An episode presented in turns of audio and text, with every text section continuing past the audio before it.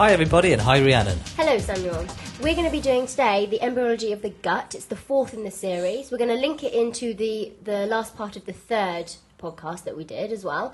Um, but before we go into all of that, uh, Dr. Webster, a few things have been happening since our last podcast. Like what? Well, Sam, tell me how you're feeling today. That's so artificial now, isn't it? we worked it into it's all natural. And that's how you feel, yeah. Dr. Webster's Thank a you little for tired. asking. Yeah, I'm tired. Um, we mentioned, I mentioned in a previous podcast when we were talking about uh, dates of gestation and uh, that sort of thing that my partner was pregnant. And she gave birth um, a little bit early and a little bit surprisingly, which was nice. Um, so I have a baby daughter, Annabelle, who is um, several weeks old at the moment, and she's not even due to be born yet. Uh, so being a premature baby, she's got a small stomach, and we need to feed her regularly, and she likes to cry and keep us awake and that sort of thing. But it's all very, very good fun. But there's even more relevance now to the uh, the embryology that we teach. Um, you know, she was born at 32 weeks gestation, which is, is, is which is fine, which is pretty good. But like most babies born at that stage, um, her lungs hadn't developed properly, so she had some breathing difficulties, difficulties, needed a little bit of help, and so on and so on. So we'll have some nice examples to talk about in future podcasts when we go back to development of the respiratory system. Yay, can't wait. Yeah. Anyway, I'm tired, so you can do all this, Rhiannon. I'll just sit here and drink my coffee and doze on the thing. Fine. Right. Well, just a little bit of a recap, really, before we get into the main meat and uh, meat and of the podcast. Um, Were you can say meeting two veg? Yeah, it was. um, okay, so just to recap what we've done before, the previous podcast we had up until um, 18 days of development. So we had the first 18 days. We went up until gastrulation.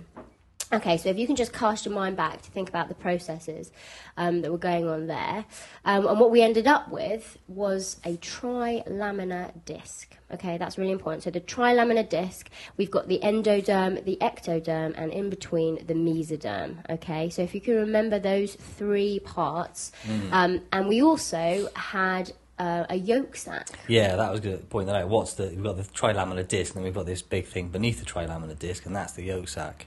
And it's relatively, it's still relatively large, isn't it, in the embryo at the moment? But it's those structures which are going to form the gut tube.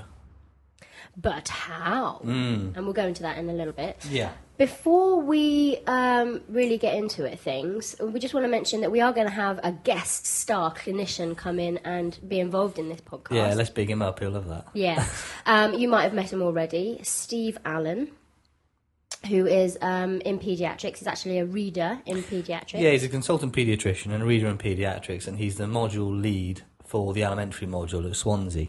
So he, he has research interests and um, clinical interests in in the gut and in children and babies. So perfect person to actually link the embryological stuff that we talk about to the actual clinical cases that are likely to be presented you to you guys when you're working doctors, and he can tell us a little bit about that later. So we thought we might like that. Okay, so um, so now we'll just ha- uh, review the structure that we're going to go through in the podcast. Okay, so we're going to talk about how we actually form the gut tube. Mhm, Okay, Which a few people do get stuck on. yeah, and then the gut tube um, has three divisions. So we'll look into the divisions of the gut tube, and then we'll go on and we'll talk about the structures that are formed and that are part of the digestive system. Yeah, so we'll do that bit by bit then. So the, the three divisions of the gut tube, we'll look at each part and uh, talk about the how the part those parts form and the associated parts. You know, like liver, pancreas, gallbladder, blah blah blah, and so on. So Okay, we'll should work it. out quite well, I think. Um, you think or you hope? I know so. Mm. So um, really, we need to form this tube, don't we? That's the, the beginning, forming of the, the gut tube. Yeah. So uh, how does that happen, Dr. Webster? Um, in its in its simplest idea, if you think that we've got this uh, this flat trilaminar disc, and if we think mostly about the the endodermal layer, um, it's the endodermal cells which are going to form the gut. Um, we've got a flat sheet; it's going to form a tube. It's like having a piece of paper and you roll it up into a tube. In its simplest form, that's how the gut tube is formed. Excellent. So we've got the flat sheet, the the yolk sac hanging off the bottom of it, and really think about that flat sheet folding around. Um, so uh, across the the width dimension. Yeah, so a lateral across. folds. Yeah, so it curls around to form a tube, and that yolk sac kind of gets sucked up, it shrinks, it involutes, it comes back up, and we have a gut tube. Yeah. Um, to add to that, at the same time, that sheet is actually folding, is actually curling up lengthways as well. So you've probably seen images of embryos, and embryos, you know, they're all curled up, kind of, you know, well, like you'd say, in the in the fetal position, really. So it's at this stage. Um, so we're in the fourth week Yes. after those first 18, 21 days of embryology that we spoke about last time, it's in this fourth week that this flat sheet of cells rolls over to form a tube and starts to curl lengthwise to form that, that curved, recognizable shape of the embryo. And that's it. Head to tube toe, formed. really. Yeah. head to toe. And you'll remember as well, when we, we mentioned last week about the buccopharyngeal membrane and the cloacal membrane, um, in the uh, which we could see when we were looking at the primitive streak. And remember that the buccopharyngeal membrane is going to form Mouth. the mouth, yeah, and the cloacal membrane is going to form the anus. Yeah, so then we have we have a tube that's essentially closed at either end by a membrane. That's it, tube. Tube done. Tick it off the list. Okay. Brilliant. Next. So yeah, now we've got the tube. We need to look at the divisions of the tube. Hmm. We have three divisions of the gut, which you all know already, I'm sure. We've got a And these three divisions are really helpful to remembering your anatomy. Yeah, Remember, yeah, remember the decision, the, the divisions. Remember the blood vessels associated. Remember the the the um, the structures of the alimentary uh, system that form in each of these parts, and bam, you've got half your anatomy sorted. Good point. I was going to mention the blood supply. It's very. It makes it a lot easier. So really, the the three divisions are the foregut, the midgut, and the hindgut. Yeah. So by this stage, then, um, we've got we've got our tube. Yep. Um, it's not exactly like a rolled up newspaper, though, is it? No. In the, in the midsection, it's uh, kind of Y shaped, so it's still extending out into the yolk sac as a yolk stalk because, as we said, you know this this tube is forming from the yolk sac. So um, we've got a tube running from the mouth.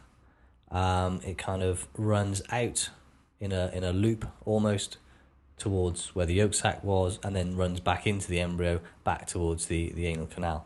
Um, let's see if we can put an image up of that. Otherwise, I'm sure you can find an image of that anywhere. Um, so then the foregut is from the mouth to um, where that loop starts. Yeah. Or, from the mouth to where that loop out to the yolk sac would start. okay, and that's going to be where the liver bud starts. Uh, yeah, liver bud starts. Yeah, yeah, When we get into that. yeah. Uh, and then the midgut is pretty much that bit of um, gut tube that's looping out towards Mm-hmm. where the yolk sac was, where the yolk sac is involuted to. And everything past that, down to the anus, down to the cloaca, then is the hindgut. Easy. So, what's the importance of that then? The foregut's biggest, Yeah, and it's got loads of um, buds that are going to come off it. Outgrowth. yes. Um, what would you call those? Extra jobby what's it thingies? Extra. Yeah, that's right. Accessory, accessory organs of the digestive system. Yeah, like that's that. nice. Um, one thing I wondered if you were going to mention is mesenteries. Hmm. Can we go into those? Yeah. Um, Can we do that now? no. Okay. It's probably neatest to talk about the mesenteries when we talk about the liver, because the liver starts to form within the ventral mesentery and so on. Um, so with foregut, midgut, and hindgut, uh, the foregut then, the, this little tube of the foregut is going to form the yeah, it's going to form the pharynx, the oral cavity, tongue, tonsil, salivary glands. It's also going to form the uh, the respiratory system. Mm, interesting. We'll look at that Leave in a couple of weeks. Um, it's also then going to form the esophagus, the stomach, the duodenum to the bile duct. Part of it. So yeah, first part of the duodenum. Your Um, pancreas and your liver. and then liver, yeah, biliary apparatus and the pancreas. That's foregut stuff. Midgut's a lot simpler. Midgut is going to form the small intestine, so those long loops of intestine. It's going to form the cecum, the appendix, and then the first part of the of the large bowel, the ascending colon, and then about two thirds of the right part of the transverse colon and then everything from then on. So the uh, the remaining third of the uh, transverse colon on the left side, the descending colon, the sigmoid colon, the rectum, the superior part of the anal canal, uh, and also um, some parts of the bladder and the urethra are going to be formed from the hindgut. And um, the interesting bit about this is that um, the structures of the foregut are going to be supplied by the celiac trunk, so that major branch from the abdominal aorta, the celiac trunk. All of all of the structures from the foregut are going to take blood supplies from that. Um, the midgut is going to be supplied by. Ask me, ask me. Superior What's the midgut going to be supplied by? The superior mesenteric artery. Yeah, and what's the hindgut going to be supplied by? The inferior mesenteric. Artery. Very good, you see. So foregut, and midgut, and hindgut. Each of those parts of the gut tube have distinct um, blood supplies. Celiac trunk, inferior. Sorry, celiac trunk, superior mesenteric artery, inferior mesenteric artery. Very nice. Too very easy. neat. Yeah. Okay. So are we going to take those step by step then? Are we going to look at the, the structures of the foregut? I think we should. Yeah. Okay. We're not going to talk about the pharynx or the mouth or anything like that. That's that's too bitty. Should we start the esophagus? Yeah, um, we'll talk about the mouth and the larynx and the pharynx when we look at the um, pharyngeal arches. what? I like the pharyngeal arches. Yeah, you can do it then. Okay. Um, so, do you want to talk about the esophagus and the stomach and the duodenum, how they form? I can try. I think you might have to fill in a few little bits. Well, basically, from um, as I see it, the the part of the foregut that's going to form the esophagus actually elongates. Okay, so everything's growing, but this is elongating, and it doesn't reach its final, uh, its relative length until week eight. Remember, the formation of the foregut is starting. Uh, the formation of the gut in total is starting at week four. Okay, so the final length the relative final length of the esophagus isn't reached until seven weeks, okay? Um, and then within it, we've got this epithelia, okay? And they, they start proliferating. And they actually fill up the whole of the tube, okay? Yeah, and this is a theme we see throughout the development of the gut tube. Yeah. And so, so they fill up what was a hollow tube.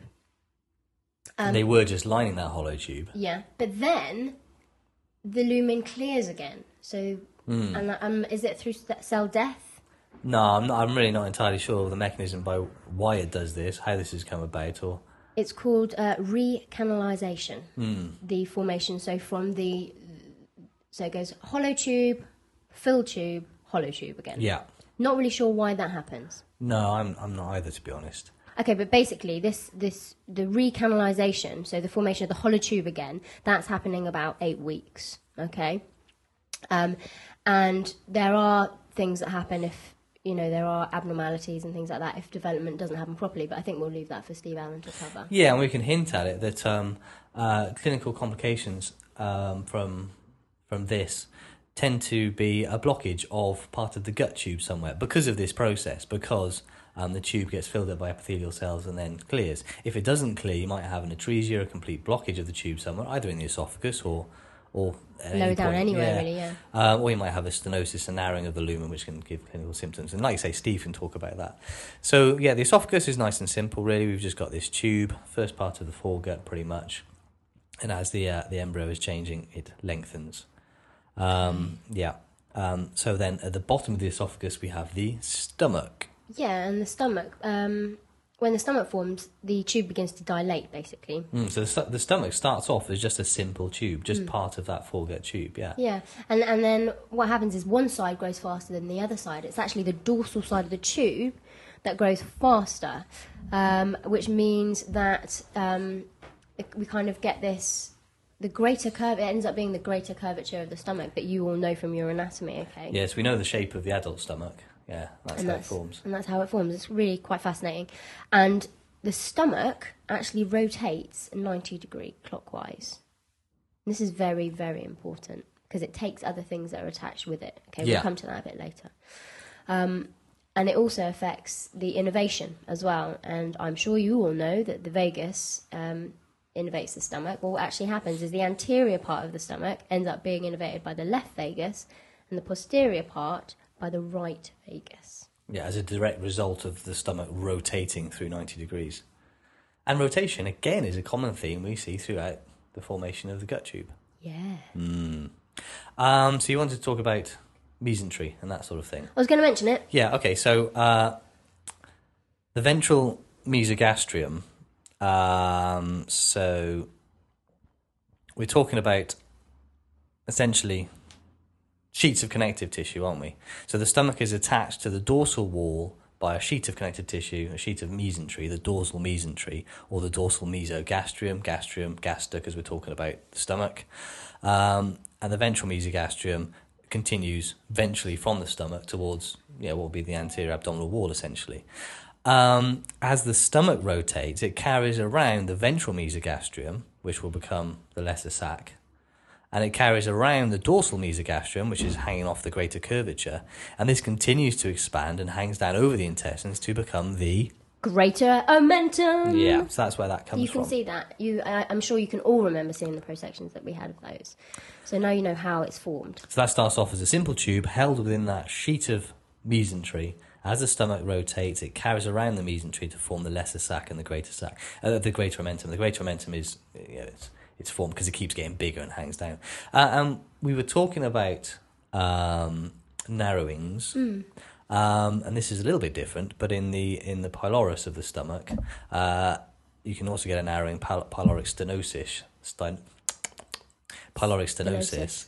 which is probably fairly common, I think, and most people have probably know somebody who's talked about this or know somebody who's a baby had this problem. But um, you get a narrowing in the pylorus of the stomach. The stomach is uh, filled with milk, but the milk really can't pass through to the duodenum. Um, so the stomach gets expanded and then eventually, yeah, the stomach Bit contracts projectile and vomit. proper projectile vomit across the room. Lovely. Another example of problems of stenosis within the gut. Okay, so there's the stomach. So that's not too bad. So the important parts of the stomach's really that the fact that the dorsal side grows faster, so that's how we get the great, greater curvature. It rotates 90 degrees and it takes its mesentery with it. Yeah, so that's occurring from about 28 days when it starts to expand through to about 48 days where we have, you know, an adult looking stomach um, in its adult rotated position. Next part of the gut tube then would be the Duodenum, duodenum, which is also affected by the rotation of the stomach. because it's all attached. Hmm. So basically, the duodenum is interesting because it's obviously, like we said before, part foregut, part midgut. Okay, so you're going to have to remember that. And um, obviously, because of that, it has the two different blood supplies. Okay, so it has the celiac trunk and it also has blood supply from the superior mesenteric arteries. Okay, well, basically, the duodenum grows very rapidly between weeks four and six to form this kind of C shape. Which is how we see the duodenum in the adult. We, we recognise it's the C-shaped first part of the small intestine, isn't it? Absolutely. So that's how the C-shaped is formed. Okay, and and also because it's part of the same tube, we also get this recanalization as well, which brings with it the problems that we saw before, the stenosis and the atresia. Yeah, uh, and if we if if you have a blockage there, the difference between a blockage there and higher up is that there's likely to be bile within the vomit. You know, depending upon where where the blockage is, whether it's past the, uh, the bile duct or So that'll help you locate where it's going to be. Excellent. Yeah, apparently. Yeah, excellent. Um, and again, because the stomach is rotating, the C shape of the duodenum is pulled around to the right with the stomach. Right. Okay, Excellent. that's it. That's that's foregut ticked. Well, that's the tubes anyway. Let's Um, do. Are we going to do some bugs? Yeah. So we should talk about then the liver and the gallbladder. Yeah. Um, so again, you were talking about the uh, the mesentries, and uh, the liver starts to develop as a little bud um, within the septum transversum. Uh, well, within the ventral mesentery, rather. Yeah, so ventral outgrowth. So Yeah, so we've got that, that, that sheet of connective tissue holding the gut onto the anterior wall, the ventral wall. So we've got the ventral mesentery. Within there, some of the cells begin to form a bud, begin, begin to form the liver, uh, which enlarges and grows from about week four onwards. Um, it can be called the hepatic diverticulum. Yes, yeah, and it's connected to the foregut by a small tube, which will become the bile duct. And then uh, a a small outgrowth from the bile duct itself is going to form the gallbladder. Um, Works out quite well, really. Liver, gallbladder, um, duodenum, all connected by a, a small tube in between the three. Um, The, the liver grows quite rapidly, doesn't it? It's got such an important function. It actually ends up growing quite rapidly, and it ends up being uh, about ten percent of the body weight. Yes, Yeah, because it's functional at a fairly early stage, or parts of it are functional. I mean, the liver has, I've always been told, you know, five over five hundred different functions, uh, Hmm. and many of those functions are active um, very early on in uh, the stages of the fetus. Um, of course, many newborn babies suffer from a little bit of jaundice, suggesting that not all of the liver functions are working at full capacity. Hmm. until after birth. But yeah, much of the liver is functioning before birth, and it takes up a huge part of the developing embryo and the, and the fetus. Um, going back to the connective tissues again, so if we say that the liver is forming within that sheet of ventral mesentery, then the, the, the bit of the sheet between the stomach and the liver is going to bef- become the lesser omentum. And then the, the sheet between the liver and the ventral abdominal wall, or the anterior abdominal wall as we call it in the adult, will become the falciform ligament. So think of that, that it starts off, you know, as tubes within a simple sheet being held in place. And then, of course, it all starts to rotate a little bit and, and, and get tweaked. Well, it all makes sense now. Um, so, as you were saying, talking about the um, Body weight and the use the functioning of of the liver, yeah. yeah. So, by week twelve, the liver's starting to produce bile, Yeah. and the meconium, the initial contents of the gut tube, change color, become dark green, um, and that rotation of the duodenum in the stomach then takes the bile duct to pass around, so it enters the duodenum posteriorly. Excellent. Is this making any sense? You think? Yeah, I think so. Probably. So is that is that everything on the liver? Yeah, that's all we're really interested in. We're not too interested in function, or Yeah. we're more interested in position and where it comes from and how it's connected and that sort of thing, right? Yeah. Keep it simple. Um, so again, we could try and include some diagrams of liver, gallbladder, and uh, bile duct connecting all together. Okay. Yeah. So then the other accessory organ in this region is the pancreas. Do you want to talk about the pancreas? I can try. Um, basically, the pancreas forms pretty much along with the liver and the gallbladder. Is that fair to say? Yeah. Um, and it starts forming as, as two buds. You have two buds that are going to end up making the pancreas, okay? Um, you have a small ventral bud and a large dorsal bud, okay? So they're both buzzing off the foregut tube, Yeah. correct? Okay, so these two buds. Remember that when the stomach rotates, okay, so that uh, and uh, that affects everything else because it's all connected. So when the stomach rotates, it br- actually ends up bringing the ventral and the dorsal buds together, and they end up fusing, as do the ducts generally. Yeah, because the, the, the ventral pancreatic bud had its own duct, really. Well, it was part of the bile duct, wasn't it? Um, and the dorsal pancreatic bud had its own duct. And that's a key point then, that these two ducts come together. Um, so anatomically, it looks a little bit weird. Yeah, I mean when yeah the ducts the ducts fuse and um, they actually enter the duodenum together at a point that we have seen definitely in ana- anatomy called the major duodenal papillae. Okay, they actually join and enter at the same point as the bile duct. Yeah. Okay. So the ventral pancreatic bud is the smallest bud, but its duct is the dominant duct. It's that's the duct that remains, and the dorsal pancreatic bud, which is the larger part, which is kind of the you know the tail and the neck and what have you, the pancreas. That duct joins the the uh, the bile duct, and it all goes through the same. The same, yeah, all the pancreatic The exocrine entrance. secretions Yeah. pass through the same duct into the duodenum. However, in a proportion of people, They don't fuse. The That's right. don't fuse. so you get an extra duct, Which we- usually superior to the, the major duct. Yeah, and we call that the minor duodenal, duodenal papillae. Yeah. So it's fairly self-obvious. It's and, not um, uncommon. No, and, and you know your your pancreas actually starts to produce insulin at ten weeks. Okay, so ten weeks, um, things are starting to happen. and It's starting to be functional, and it actually um, produces glucagon from fifteen weeks. Yeah, well. and that's really important when you think about um, the size of the, the embryo, the size of the fetus, the role of the placenta, and um, if you look at the function of the placenta and the increased levels of glucose in the maternal circulation, and, and that um, gradient pushing glucose across into the, the fetus, the glucose has got to be managed. So there's insulin, there's glucagon, um, and that's really, really important and would get covered far more in um, physiology of pregnancy lectures.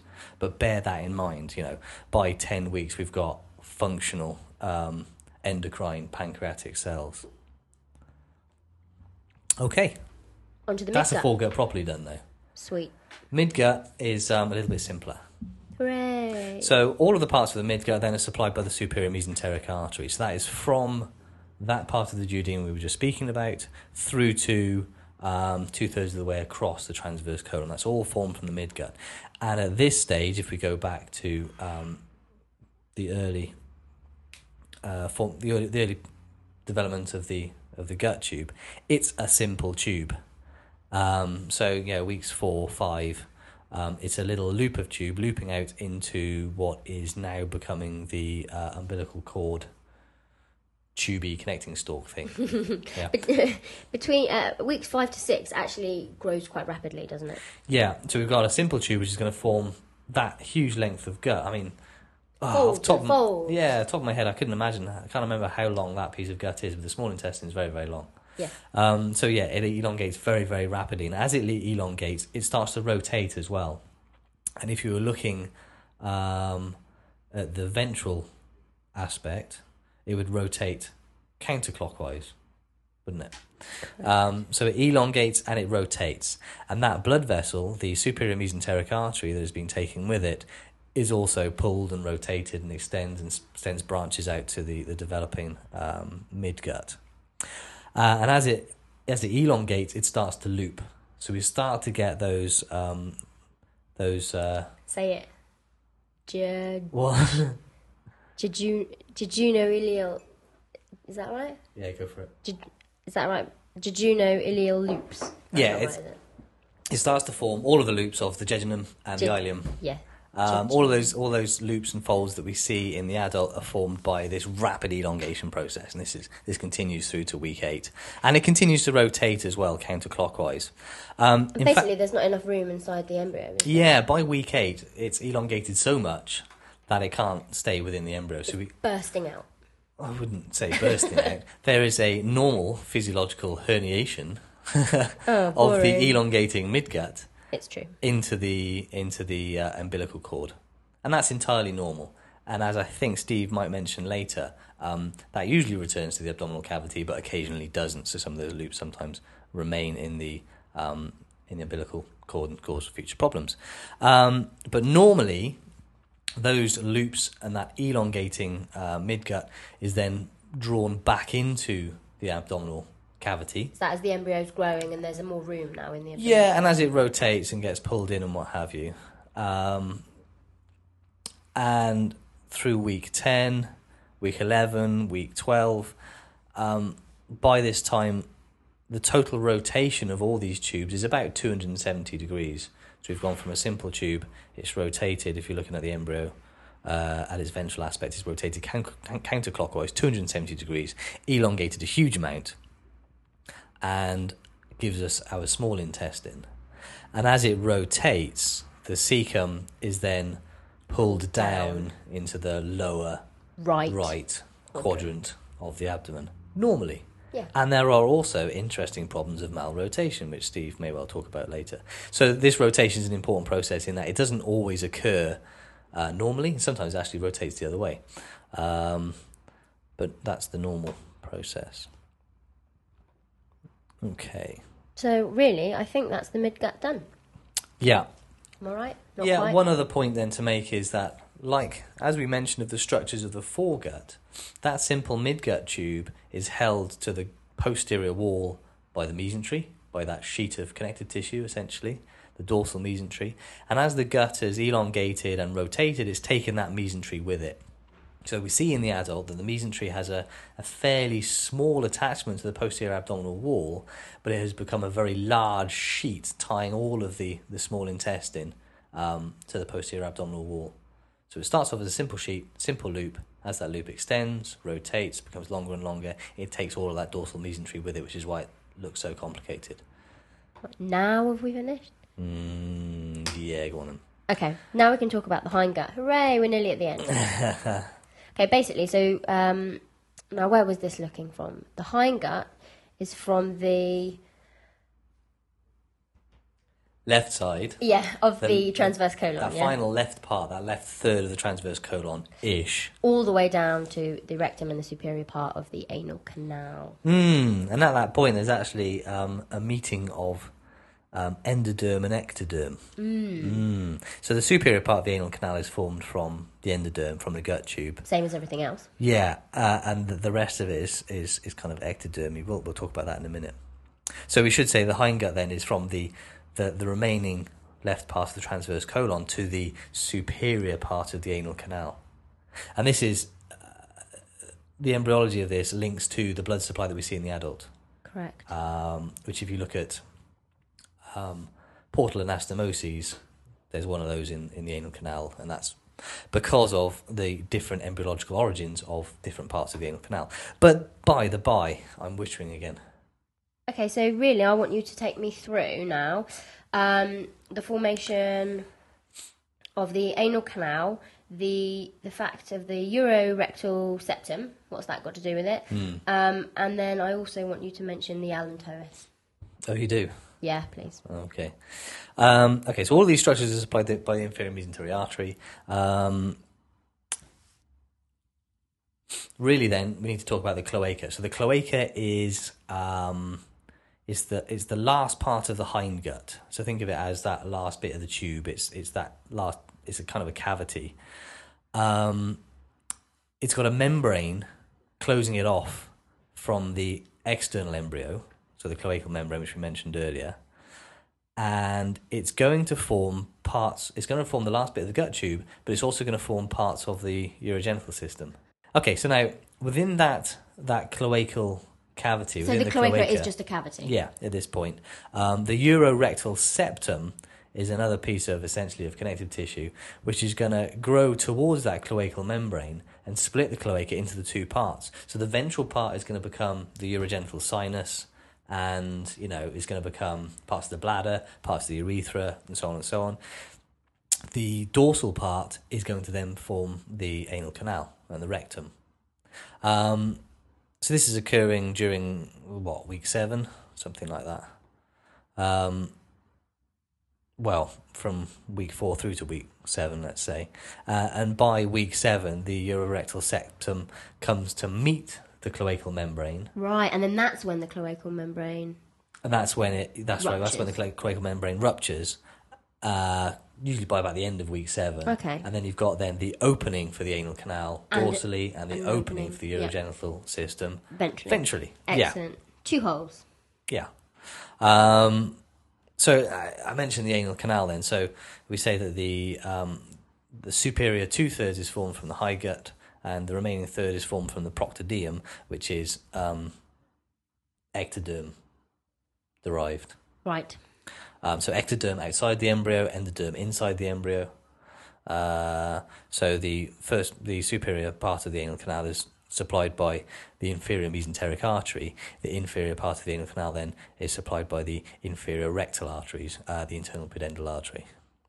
So we see those differences anatomically, and that's the embryological reason for it. I think Steve is going to talk to us about some of the abnormalities we see in that region as well, from largely from problems with the the urorectal septum properly dividing the cloaca into the two parts. You sometimes get uh, links between the urogenital side and the anal side, Yeah. or the anal the anus, for example, doesn't open properly, and that sort of thing. Quite interestingly, though, most of the abnormalities in that area happen in the anorectal region, don't they? Rather in the in the Yeah. the dorsal part, rather than the ventral, um, urogenital part. Um, apparently so. Yeah. So you wanted to talk about the allantois as well. A little bit. I think it, we should cover it. Okay. So the allantois, um, in the human, as far as um, we need to be really interested in medicine, the allantois is kind of, it's almost like a bit of the hindgut sticking out into the yolk, Sack. into the umbilical stalk. Oh, okay. Yeah, so it's kind of it's kind of left over from that what we spoke about originally, the formation of the gut tube and Right. the you know, the disappearing of the yolk sac and that sort of thing. It's a little bit of um, hindgut sticking out eventually into the connecting stalk, into the the, the umbilical stalk. Um, and in humans, once the cloaca becomes split by the urorectal septum, it is then on the urogenital side of the cloaca. So it's going to take part in forming parts of the bladder and that sort of thing, um, which really isn't that, that interesting. But in egg laying birds and reptiles and I think egg laying mammals, it's an important organ of respiration. So in an egg, you can exchange gases across the shell, right? So uh, nitrogen out and oxygen in and that sort of thing. And the allantois is it's a big vascular organ that's involved in that. So it's, it's kind of a waste reservoir. So you, so you can excrete Okay. waste gases, but Okay. also um, oxygen coming across through the shell and into the allantois. So So, it's, it's really important if you're living in an egg, Yeah. but not so important if you're a human. So But it's we'll kind probably of left over. survive. Okay, all right. Yeah, there might be some biologists out there who can explain it in far more detail than that, but that's That'll do, I think. yeah, it's it's a nice, interesting structure, but probably not if you're a medical student. One of those things that you might not need to know. What? We need to know everything. Um, okay, so I think we've covered everything we need to cover.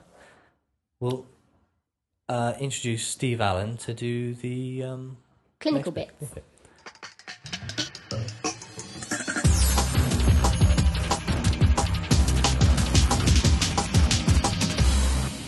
Hello, everybody. Um, today we have with us Dr. Steve Allen, who's going to be going through a few of the um, abnormalities that we see in gut development. Um, we wanted to make it as clinically relevant for you as possible. So we've got a few things that we're going to go through, and I believe the first thing we're going to look at is pyloric stenosis. So I'll just hand over to Steve and with the question, what exactly is pyloric stenosis? Okay, thanks, Rhiannon. Um, pyloric stenosis, to give it its full title, it's hypertrophic pyloric stenosis Okay. because it's the it's hypertrophy of the circular muscle of the pyloric sphincter. Right. Okay, I think I've got that. So, um, so how often does it happen? I mean, how often do you see it when you're working? Yeah, this is fairly common. I mean, having babies come in with pyloric stenosis is, is very well known. I think the frequency is quoted to be between about six and eight per thousand live births. So that's almost 0.1% of all live births. So that really is quite common. Yeah. Of course, it tends to occur much more in males. There's said to be about five males for every female. And in particular, it happens in the firstborn male. And I don't, re- I don't think that that's understood. Apparently, the highest risk group is the firstborn males when the mother herself has been affected. And then about 20% of those infants would have it. Very interesting. Probably quite a lot of research being done into that, I would have thought. All right, Steve. So I wonder if could you just explain to me a little bit about what causes pyloric stenosis? Yeah, sure. I think um, actually not much is known about the cause. It's said to be polygenic, so there isn't, there certainly isn't a gene identified. Um, it's actually thought not to be a congenital lesion. In other words, it's not present at birth, but it's acquired within the first couple of weeks of birth or so, and it's thought mainly to be a problem with the enteric nervous system, although the exact details of that are not known. All right, that is interesting. Okay, so we know a little bit more about the background of it, but um, how do you diagnose it?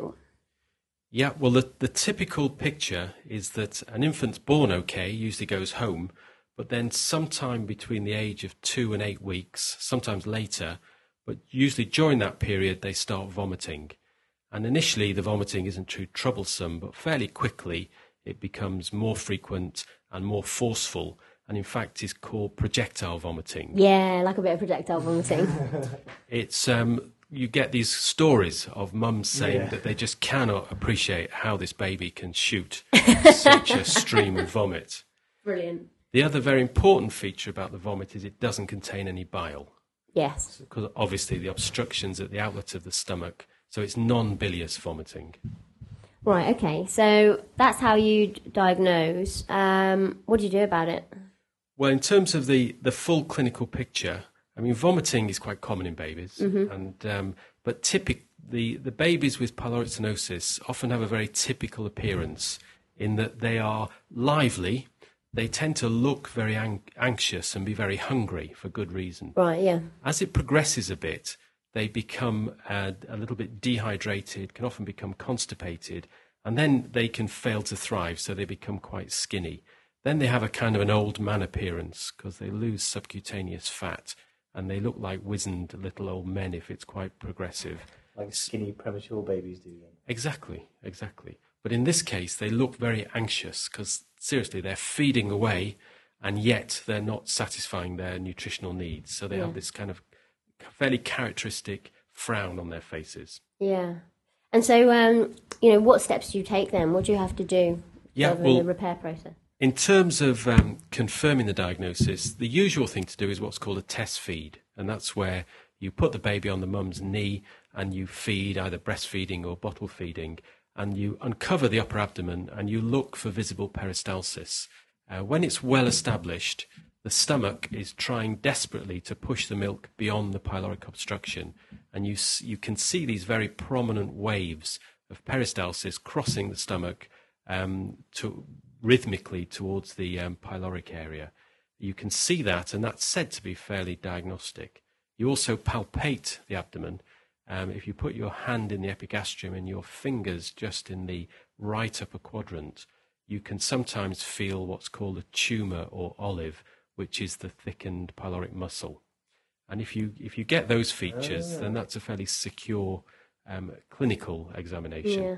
And even if you're if you're not sure, even then, is there anything else you do? Or Yeah, these days um, you would normally do some radiology. You can do a barium meal. yeah, Obviously, that shows the pyloric mass, or more likely is an ultrasound scan.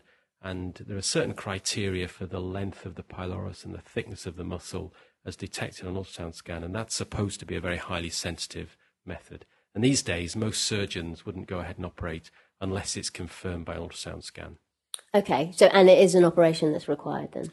That's right. Um, as you may expect, these these babies get quite dehydrated because they're losing gastric contents. Uh, they get a metabolic disturbance, so they typically get a, a metabolic alkalosis, a hypochloremic alkalosis. So when you take their blood, um, if you do a blood gas, they, they're alkalotic and they have low chloride, low sodium, and as it progresses, low potassium. So the first thing a surgeon will ask you to do is to correct that metabolic defect. So you give them IV fluids, usually Okay. normal saline with some dextrose and some added potassium, and you give them that for a few hours or a day or so. And once they're metabolically stable, they will then go ahead and do the operation. During that time, you have a nasogastric tube down on free drainage Right. because clearly the gastric secretions are collecting Mm. and you don't want the baby to aspirate. So you let those drain away, but you replace it intravenously. Right. Okay. Anything else about pyloric stenosis we should know? Well, then, then the surgeons go on to do what's called a pyloromyectomy, sorry, pyloromyotomy. Um, in other words, just cutting the, um, the circular muscle of the pyloric sphincter, also called Ramstedt's procedure. And that tends to be fairly straightforward. Um, a complication is that they don't cut deep enough and then the baby gets recurrent obstruction and needs a, a redo operation, or sometimes the, the wound dehisces. That, those are the sort of common complications. But otherwise, the management is basically always surgical and usually very successful. Brilliant. And not um slight scar. Yeah, a small scar in the upper abdomen. Right, okay. And just for interest's sake, I'd like you all to know that Will Ferrell was a sufferer from pyloric stenosis. And if you watch any of his movies like Anchorman, where he gets his shirt off you, you can apparently see the scar. Brilliant. Okay, I think the second thing we're going to move on to was we're going to talk about malrotation. Now, if you guys can remember back to what you've just heard, we talked about the rotation that occurs in the gut. Um, we looked at the stomach rotates a bit and also the intestine. So, which what what kind of malrotation are we talking about here, Steve? Uh, this is um, intestinal malrotation, Okay. and that is um, quite common. It's said to occur in about one in 500 people. Um, Have you seen it? Oh yeah, yeah, seen it uh, fairly often. Again, most of these are surgical conditions, but they often present to the medics, um, and then we call in surgeons to help out with their diagnosis and management. Um, and malrotation, you know, is a failure of the of the gut to rotate and also fix normally within the abdominal cavity during intrauterine development. Okay. And um, so yeah, you told us how often it happens stuff like that. So why? Why? What's anything? Do we know anything about why it doesn't rotate the right way? Or No, I think That's our job, isn't it, as embryologists to answer that. shh. It is. It is. People say it's maybe due to drugs during pregnancy or something, but um, basically, I don't think people know. No. Right. Okay. What problems does it cause? Um, well, f- I guess for most people, malrotation is asymptomatic, Yeah. and you know it's diagnosed at autopsy, if at all. But the great risk is um, well, there's a few things that can happen. The most important one is volvulus, and that's when the um, because the gut isn't fixed properly and it's l- not lying in the right position, it can suddenly twist on itself. And if it does that, it it, um, it causes an, an, intestinal obstruction and also can compromise its blood supply. Um, so that would be sort of sudden onset of um, bilious vomiting. So if you see a baby or uh, you know that's vomiting and there's bile in it, that's a surgical emergency because that suggests gut obstruction and uh, you need to call a surgeon urgently. So bilious vomiting, abdominal distension, um, perhaps upper abdominal distension if the if the twist is quite high in the bowel, and also the, the infant's in pain, sort of drawing up its legs and crying. Um, if the if the gut has twisted and it's become ischemic, then it can bleed and there can be melena, sort of blood in the stools. And if it's fairly advanced, the infant can then present quite collapsed. So a differential mm. diagnosis might be sepsis, septic shock. Right. That sounds pretty serious, really. Um, okay, so um, what do you do about it? Um, yeah, well, the first thing, confirm the diagnosis. So um, if you're confident of the diagnosis from your clinical assessment, urgent laparotomy right, okay. is indicated yeah. because you're at risk of, you know, bowel ischemia, losing a section of bowel that, you know, then has to be um, resected and you end up with short bowel syndrome. So urgent laparotomy and the diagnosis can be um, confirmed at operation. If it's not so urgent, and sometimes the bowel can twist and the, the child can vomit a bit and then it untwists itself and it settles and these children can sometimes come in and out of hospital a few times before the penny drops, and uh, you know somebody does a, an, um, a definitive investigation. So you can do a barium enema, and that will show that the um, the cecum is either lying in the right upper quadrant or the left upper quadrant, which right. shows that the bowel's in the wrong position. Yeah, yeah. We talked about that when we talked about the embryology, didn't we? Yeah, about the yeah. cecum dropping down into the right upper quadrant. Uh, yeah, right, right quadrant where it should be Yeah, right lower quadrant. So diagnostically, if it's not there, I see. That's right. If the baby's not too sick, then you can do a barium meal, and that shows that the duodenum should cross the midline over to the right hand side. But in malrotation, it doesn't cross the midline. And then most of the, the re- remainder of the small bowel lies to the right of the midline. So that's a fairly classic appearance. More recently, people have done Doppler ultrasound scans where they look at the the relationship of the superior mesenteric artery and the superior mesenteric vein. And what you see, apparently, although I've never seen this, is a clockwise rotation of the vein around the superior mesenteric artery, and that's oh. called the whirlpool sign. Oh, and if you're a fairly clever Doppler ultrasonographer, you can actually make the diagnosis for malrotation just from ultrasound. Oh. That's something for us all to aim for. Brilliant. Next. Yeah terms of management. Yeah, yeah, yeah. Okay.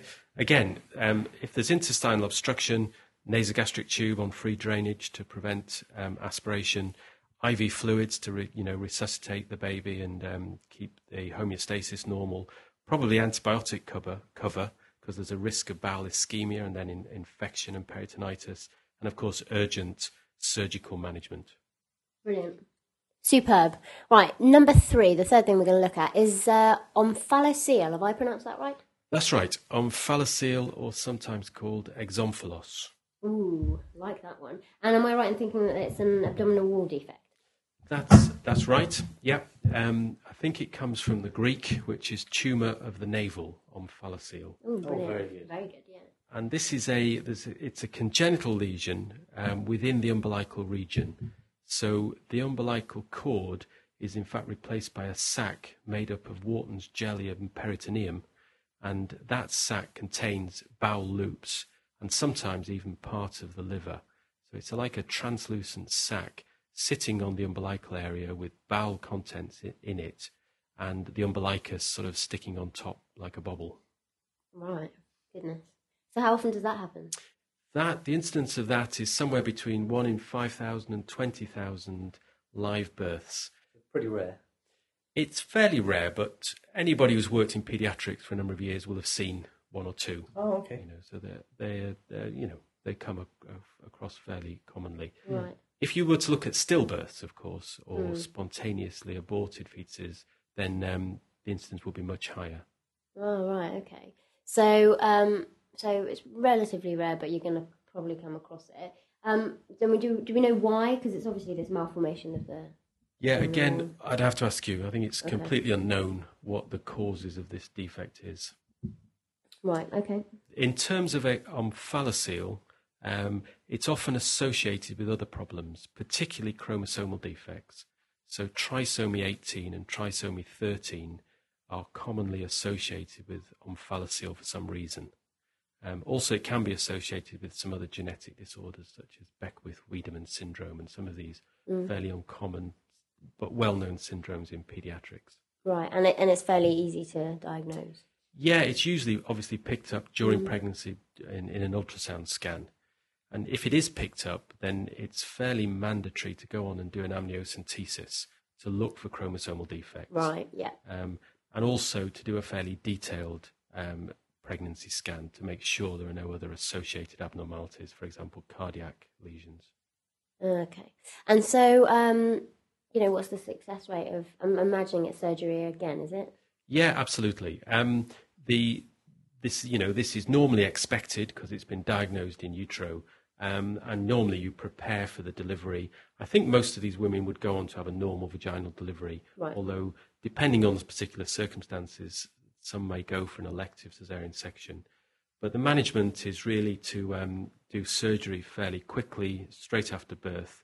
I think usually what they do is excise the sac, and then they try to reintegrate the bowel back into the abdominal cavity. Right. The problem is that um, because most of the bowels can have been lying outside the abdominal cavity, the actual abdominal cavity is very small, or can be very small. So if you can't put it all back with, without causing too much intra-abdominal pressure and close the defect, then you have to leave it open and create a sort of a temporary silo from some, some synthetic material. And then you progressively um, uh, reduce the size of that silo as the abdominal wall stretches until you can close it in the midline. Uh, the problem is that if you try and squash it all back and the, the intra-abdominal pressure is too high, then you compromise the blood flow to the bowel and you may run into problems with feed intolerance or ischemia of the bowel or, or something like that. Right. So you have to do it fairly gently. Yeah. Yeah. There's ne- never any circumstances that you cut a bit of bowel away and then. Well, if the bowel, I think usually in exomphalos, the bowel is usually healthy. Yeah. But if any of the bowel is compromised, um, I mean, if it's either compromised shortly after birth, so the blood supply is no good and it's non-viable, then you have to excise that. It could be that it's been compromised during intrauterine development, and then it might be stenosed, or even um, there might be a bowel atresia. So again, at that primary operation, you probably fix any of those problems. Brilliant. Later on, I think all of these babies will have a malrotation associated. Normally, you don't do anything about that in the initial stages, and I think most of them get by without any further surgery. But if the malrotation presents as vomiting or a volvulus, that might might need to be fixed a bit later. Right. I see. So two in one there on this. Bad luck. Right. Okay. Um, we've done pyloric stenosis. We've done malrotation. We've done omphalocele. Um, let's have a little look at gastroschisis. Is that how you pronounce that? That's right, gastroschisis. Yeah, again, uh, not very common. Somewhere between one in three and twenty thousand births. Um, but again, something that if you spend some time in paediatrics, see you'll it. see. Yeah. Okay. And um, is that fairly similar to omphalocele in that it's a abdominal wall defect? That's right. Yeah, it tends to be a small, sort of two or three centimeter defect in the anterior abdominal wall, nearly always just to the right of the umbilicus. Quite ah. why it's always there, nobody knows. That is it's, quite interesting. it's nearly always in that position, and then through that defect, the you know you there's evisceration of the abdominal contents. So you get small bowel, large bowel, sometimes the stomach, occasionally the gonads, apparently Really? lying on the abdominal surface. They, they're not covered in a sac as with an omphalocele, but they tend to be sort of matted together in a sort of fibrous peel. And that's formed from the bowel interacting with the amniotic fluid to form this kind of fibrous membrane.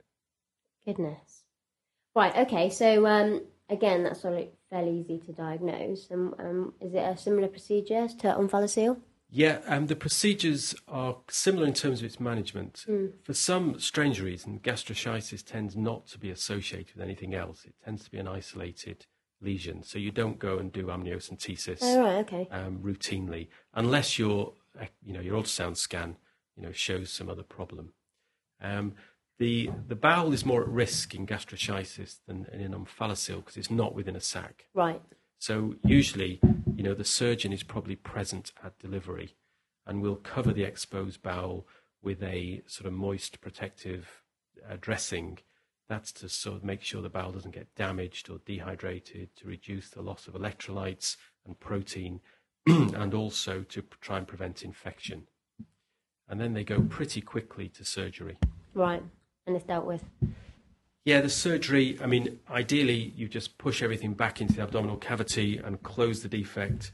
But again, because the bowel may have been mostly outside um, the abdominal cavity in utero, the abdominal cavity might be quite small. So you may have to put in a temporary sac using a synthetic material and slowly close the abdomen over time. Right. This is, of course, surgical territory, and I'm sure, I hope the surgeons will probably tell you much better what they do, but um, that's the general approach. Okay. One of the big problems in these babies is that um, they often don't grow very well in utero, so they're often small babies with in utero growth retardation. I think because of the electrolyte losses and protein losses from the bowel into the amniotic fluid. So they're often small babies in their own right, and that needs management, you know, careful nutritional management and support, as well as the sort of surgical lesion. Okay, brilliant. Well, that's interesting because we're going to be talking about somites soon, aren't we? So we'll be looking at the muscles of the ab- abdominal wall and their development. Yeah, and the migration that's involved. Yeah, so Yeah. we'll have a little look at that, hopefully fill in a few gaps in knowledge there.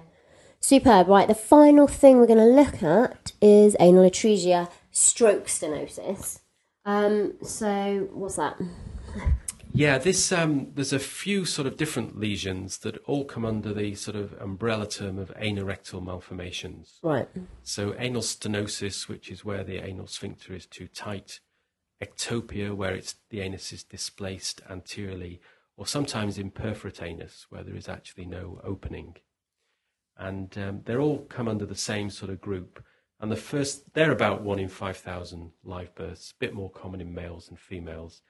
And again, unknown um, Yeah. etiology. It's interesting about that male, the male factor again. That's nearly always the case. Hmm. A general rule of thumb is things are worse in males females. and uh, doesn't matter really what you're talking about. it's generally true. Okay, but so obviously this is a problem that's, um, you know, on the inside, so it's not going to be as obvious. So how do you go about diagnosing? What symptoms do you see? Yeah, it can. Um, it's usually picked up during the sort of usual neonatal exam. You know, all babies get examined within the first day or two of life by the junior doctors, and one of the things they check is for anal atresia, um, imperforate anus. So it's usually picked up then. Of course, um, there may be a delay in the passage of meconium.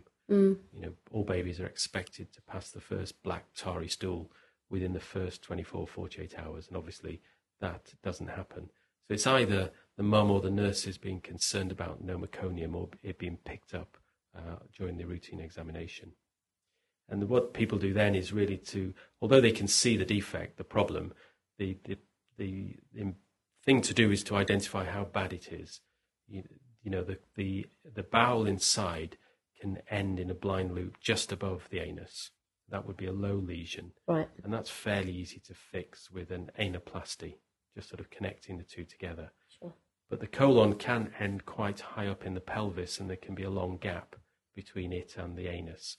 And in that situation, with a high lesion, there's often a fistula to the bladder or the urethra or the vagina. So that needs probably a colostomy, you know, bringing the colon out to the surface, closing the fistulas, and then at a later stage, doing a pull through where the bowel is disconnected from the abdominal wall and then pull through down onto the onto the anus and a, um, an opening made. And that initial sort of delineating the abnormality is usually done by ultrasound and, and radiology. Brilliant. Brilliant. Right. Okay. So that's surgery. That's involved. Um, and you know, is it a fairly good success rate? Yeah, I think it depends on the um, the actual details of the lesion. I think usually, yes, these these kids are fixable. Um, having said that, they often have ongoing problems. You know, these all these bowel problems. There can be other defects within the bowel. Either whatever's caused the anal ectopia has caused other problems, or because the anus has been obstructed during pregnancy, the rest of the bowel hasn't developed as well as it should. So these kids often have associated malrotations, or they have gastroesophageal reflux, or other sort of um, functional or sometimes anatomical problems. So you always have to keep a lookout for them. So even when you fix the lesion in the neonatal period and everything looks okay, these kids need following up to make sure they don't become constipated and that they grow normally and their feeding goes okay. Right. Absolutely brilliant. Well, I think that's all we've really got time for today. Dr. Webster? Yeah, that was really interesting. Thanks, Steve. Did I pass? Yeah, absolutely. It's Uh, fascinating. we'll check fascinating.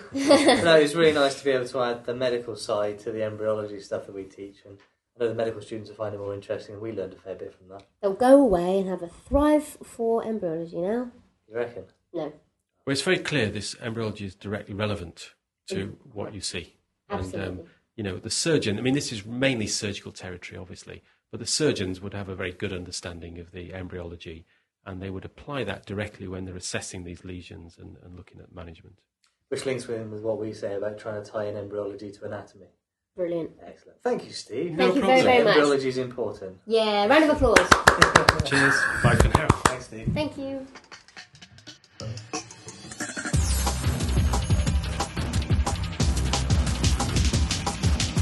Okay, so that's the development of um, the alimentary tract. So, uh, in the beginning, we saw how we went from the previous podcast and a, uh, a flat trilaminar sheet to form a tube, which became the gut tube.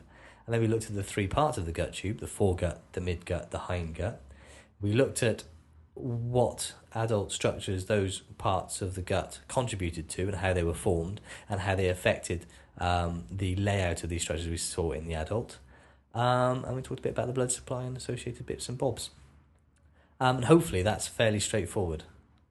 I think it is. Yeah. Well, thanks, Rhiannon, for that. Thank you, Samuel. Next time, we're going to look at the musculoskeletal system, aren't we? Yeah, we're going to get involved with somites. Yeah, the musculoskeletal system is too big a subject to do in one go. We'll probably do a little bite-sized chunk. We'll do somites. Just we'll somites. do yeah, we'll do limb development in a separate one, and we'll maybe do body wall in a separate one, and we'll certainly do development of the skull and bits in a Yeah. separate one. We'll do little bite-sized chunks, but we'll do somites next time because they're really interesting. Funny games. They're great little chunks of uh, cells. Yeah, great little chunks of mesenchyme. Yeah. Okay. Thanks, Rhiannon. Thank you. See you all next time. Bye, people. Tatty bye.